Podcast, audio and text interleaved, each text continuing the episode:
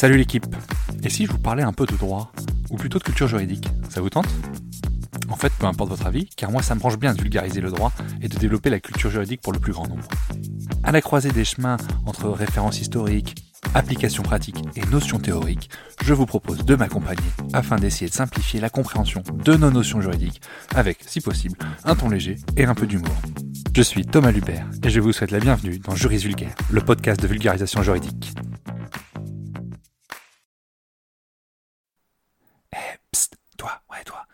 Veux me donner un petit coup de pouce, donne une note et un avis sur le podcast.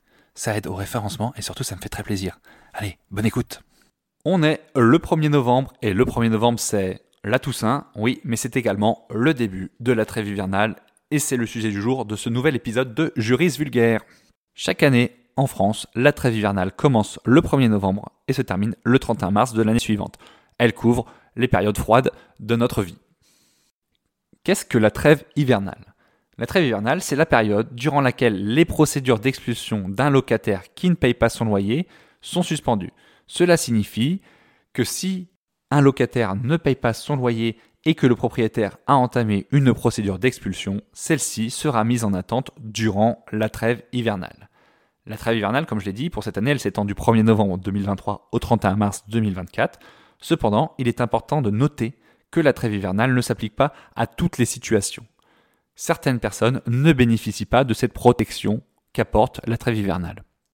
Tout d'abord, les personnes bénéficiant d'un relogement correspondant à leurs besoins familiaux ne sont pas protégées par la trêve hivernale. En d'autres termes, pour être plus clair, si le locataire se voit proposer un logement adapté à sa situation familiale, l'expulsion peut être maintenue. De plus, et évidemment, les squatteurs occupant une résidence principale ou secondaire, même un garage ou un terrain, ne sont évidemment pas couverts par la trêve hivernale. Dans ce cas, le juge peut décider de supprimer la trêve hivernale ou d'en réduire sa durée.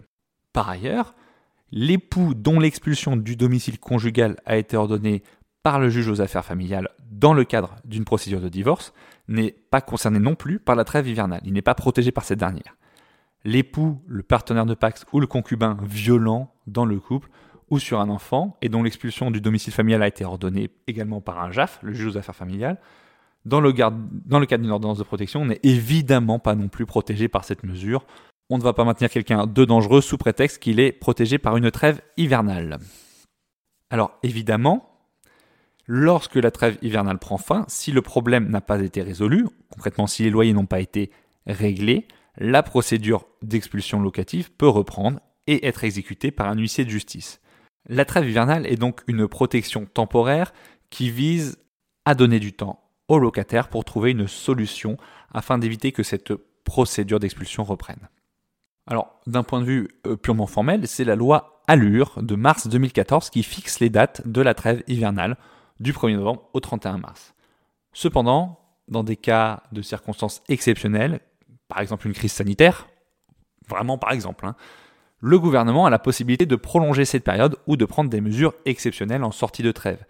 Il est donc important de rester informé des évolutions légales sur cette période si vous êtes concerné. Enfin, un rappel qui est essentiel, donc est-ce qu'on peut considérer ça comme un rappel? Non, c'est un point essentiel. Le principe de la trêve hivernale est également étendu aux coupures de gaz et d'électricité sur cette période il est désormais interdit de couper le gaz et l'électricité sur cette période. Cela vise à assurer évidemment du bien-être aux personnes sur les mois d'hiver qui sont les plus durs. Voilà pour ce petit épisode assez court, mais bon, c'est d'actualité puisque la trêve commence aujourd'hui. Donc, il fallait quand même en parler un petit peu. Je vous laisse là-dessus. Bonne semaine. Juris Vulgaire, c'est tous les mercredis matin à 6h. À la semaine prochaine.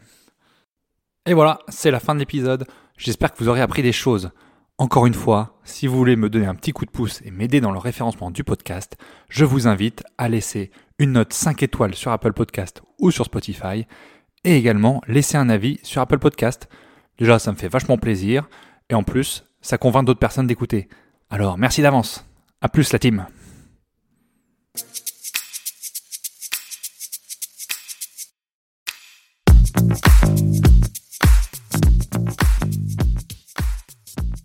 Vous voilà arrivé au bout de l'épisode et vous êtes plus proche de devenir juriste qu'hier. Merci d'avoir écouté jusqu'au bout. Si vous avez des questions, des remarques ou si vous souhaitez échanger, n'hésitez pas à me contacter sur LinkedIn ou par mail. Tout est dans la description. Encore une fois, je compte sur vous pour laisser un avis et une note si vous avez apprécié le contenu. Merci d'avance. Juridiquement vôtre. Thomas.